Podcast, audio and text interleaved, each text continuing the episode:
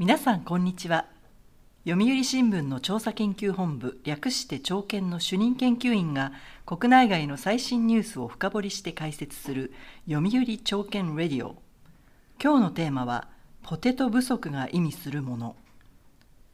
日本マクドナルドは北米から輸入しているポテトの到着が遅れているため昨年の年末から断続的にマックフライポテトの M サイズ L サイズの販売を休止しています。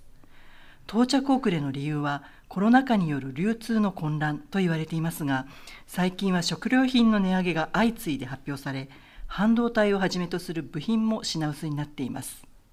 その背景はコロナ禍だけなのか。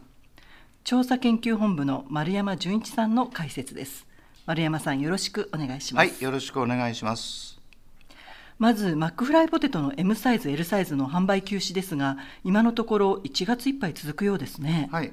あのマクドナルドは昨年12月24日にも ML サイズの販売を休止し大晦日に再開してたんですけど、はい、またお休みということになりました、うんはい、あの直接の原因は北米で記録的な豪雨が発生したりコロナ禍でじゃがいものあの出荷に携わる人が、まあ、休まざるを得ないとい。うことで、はい、北米の港がですね機能していないということのようです。はい、あのマックフライポテトはじゃがいもをマッシュせずにですね、うん、丸ごとカットして作っているので、はい、あの小さな国産のじゃがいもですね、これに切り替えることできないんですね。うん、えー、不足に備えてあの普段から生のじゃがいもを海外から輸入しておけばよかったのにと思うかもしれませんけど、うん。あの病害虫が日本に侵入するのを防ぐためにヨーロッパや北米などからの生のじゃがいもの輸出は制限されています。このためマックフライポテトはアメリカでカットや下揚げ揚げるんです。揚げ物ですから、はい、下揚げが行われて冷凍された加工品の状態で日本に輸入されています、はい、日本国内の販売量がすごく多くてですね、貿易が滞ると品薄になると、まあ、こういうことになるわけですね。はい。物流の混乱は他の製品でも起きていますよね。以前半導体不足による自動車の減産についてお話しいただきましたよね。そうですね。あの世界的に新型コロナの感染拡大昨年秋に一旦下火になっていますけど、はい、えー、そのことであの食品や部品などの需要が一気に増えたと消費が増えてですね、はい、それで生産や出荷が追いつかなくなってさまざまな食品や製品の輸出入が滞るとこういう状況が続いています。はい。あの昨年暮れには物流の混乱一旦収まってきていたんですけども、今年に入ってオミクロン株の急拡大もあってですね、再び工場や港それから物流の動きが滞ってしまったわけです、うん、感染者だけでなく濃厚接触者も自宅待機のような形になりますから、はい。はい、職場に出てこれない人これがうんと増えてるんですね、うんはい、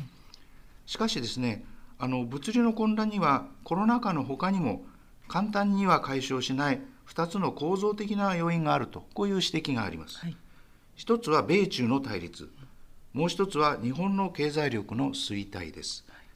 オミクロン株の感染拡大に加えてこの2つの要因が加わって物流の混乱これは長期化する恐れがあります。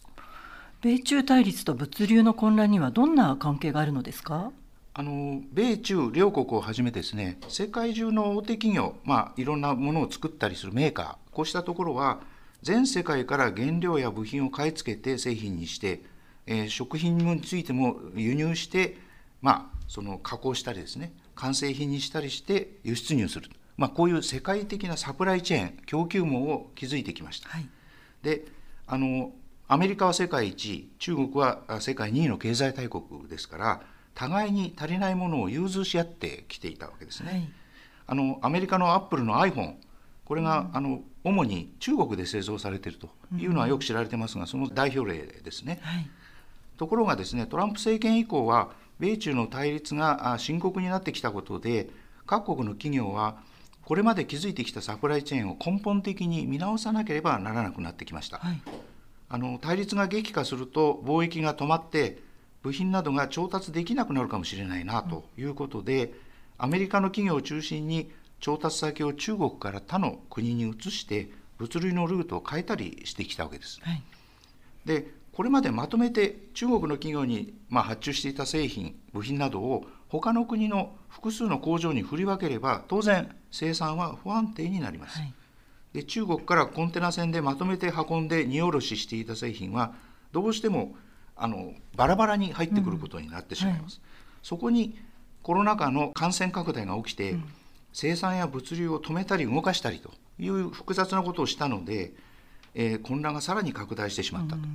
米中対立が激化していなければこれほど生産や物流の混乱はなかったんじゃないかと思われます。なるほど。そしてもう一つの理由ですね。日本の経済力の衰退というのはどういうことでしょうか？はい。あの一言で言ってしまえば日本が買い負けるようになってしまったということです。うんはい、食品や製品はポテトのように品薄になるとあの値段が上がります。国際的な価格が上昇しますけれども、はい、日本に購買力言い換えれば買い付ける力があればですね、うん、品薄のものでも優先して調達できるはずなんですね。はい、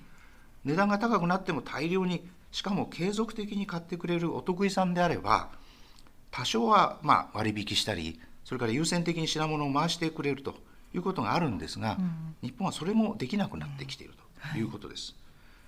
はい、あの現在は給湯器プリンターカーナビゲーム機など多くの製品が品薄になっています、まあ、ちょっと変わったところでは墓石とかですねその放浪の製品なんかも、まあ、足りないと言われています、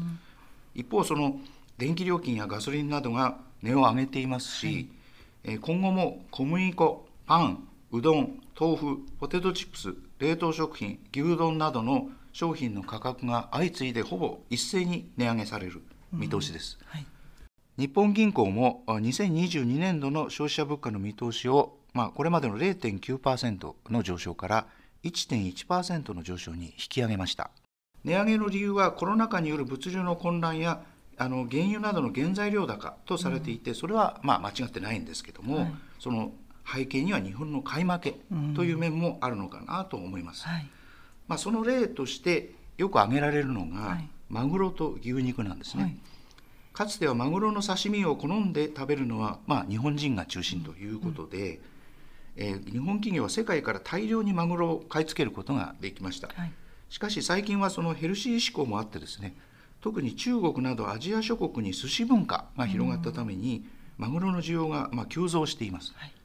で牛肉についてもかつての中国の一般家庭の食肉食べる肉はあの豚や鶏が中心で、牛肉は昔の日本のように高級品だったんですけれども、はい、中国の経済発展それから富裕層の増加に伴って高級牛肉の需要が増えて今はあの中国では空前の焼肉ブームが起きているということなんですね。はいこの結果オーストラリア産の牛肉などで日本の商社が買い負けるというケースが出てきているそうです。うん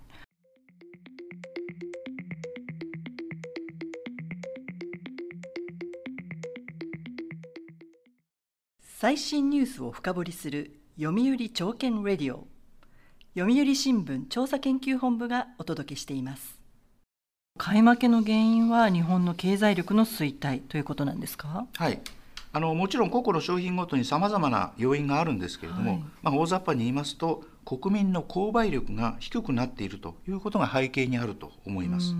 IMF 国際通貨基金によりますと2020年のドルに換算した日本の名目 GDP はアメリカ中国に次ぐ世界3位ですから、まだ一見するとあの稼ぐ力は十分あるように見えるんですが、しかしですね為替レートではなく購買力陛下で換算した GDP というのは2020年ですでに世界4位になっています。購買力陛下というのはですね、はい、一物一貨を原則にして決められるレートで、まあ、よくマクドナルドのポテトじゃなくてですね、はい、あのビッグマックが引き合いに出されます。うんはい、あのほぼ世界中でビッグマックって売られていますので、その値段がいくらかということでレートを出していくわけですね。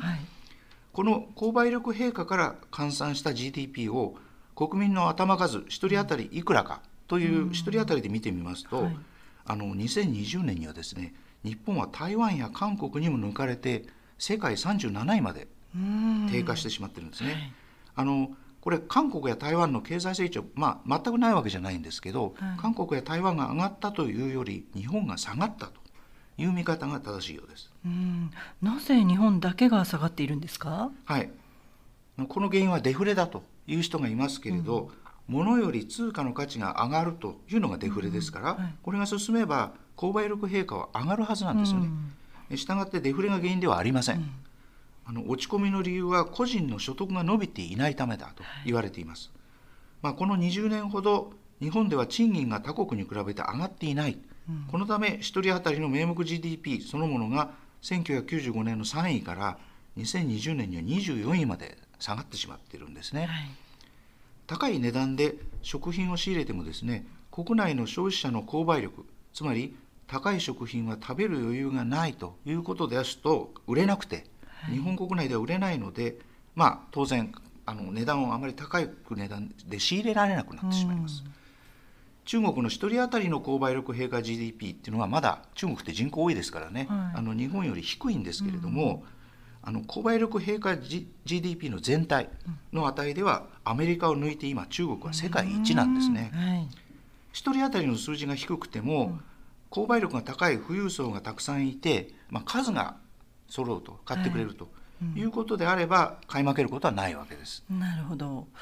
ではどうすれば日本は買い負けしないようになるんでしょうか？はい。あの数を大量に揃えるということであれば、うん、人口が増えればいいんですけども、そういう時代ではありませんので、はい、経済成長するしかありませんね。うん、米中対立は今後も継続する可能性が高く、それからコロナ禍がまあこの後収束してくれば、中国などのアジア諸国はまた成長軌道に乗るでしょう。はいで先日都内で開かれた読売国際会議で日本商工会議所の三村明夫会頭はあの危機対応のためにも財政的な力が必要だと、うん、日本は財政力があったので、まあ、コロナのワクチンを購入できたというふうに話してまして、財政力の基盤である経済成長力や経済力これをしっかり上げていくことが大事だと、まあ、訴えていました。はい、あのもともと日本は食料自給力が低くてですね、うん、しかもその石油などの資源はほとんど自給できていません。はいしたがって少子化で今後マザーマーケットも小さくなってくると、うん、なかなか物が買い付けられなくなってくるということですね。はい、あの日本はマクドナルドの店舗っていうのはですね世界で3番目に多いということで、はい、まとまった量のポテトの需要がまだあるんですね。うん、えー、消費量が多いということであの供給不足の一因になってるんですけれども、うん、逆にまとまった量の需要があるということは、あの先ほど話したように大事な取引先なんで。はいしたがってポテト不足というのは一時的な現象で終わるんじゃないかと、はい、つまりまた売ってくれるようになるんじゃないかと思うんですね、うんはい、しかしですね日本の経済力はすごいんだから値上げや品薄は今後も一時的に全部とどまるんだという見方は甘いんじゃないかと思います、うんはい、日本はまとめて買ってもくれないし高く買ってもくれないと、うん、えー、代わりに欲しい日本製品があればですねまだ売ってもいいかと思うんだけれども、さて欲しい日本製品といえば、まあ、車ぐらいしかないと、でポテトも肉も魚も日本はじゃあ後回しでいいやという風潮がですねすでに世界のさまざまな取引現場に広がりつつあると、まあ、こういう声も聞くんですね。ポテト不足でそこまで心配するっていうのはちょっと考えすぎかもしれませんけれどもあの日本経済の地盤沈下を考えるきっかけに今回のポテト不足の話をしたらいいと私は思います。はい丸山さんありがとうございました。読売朝券レディオはこれからもその時々の旬なニュースを取り上げていく予定です。次回もどうぞお楽しみに。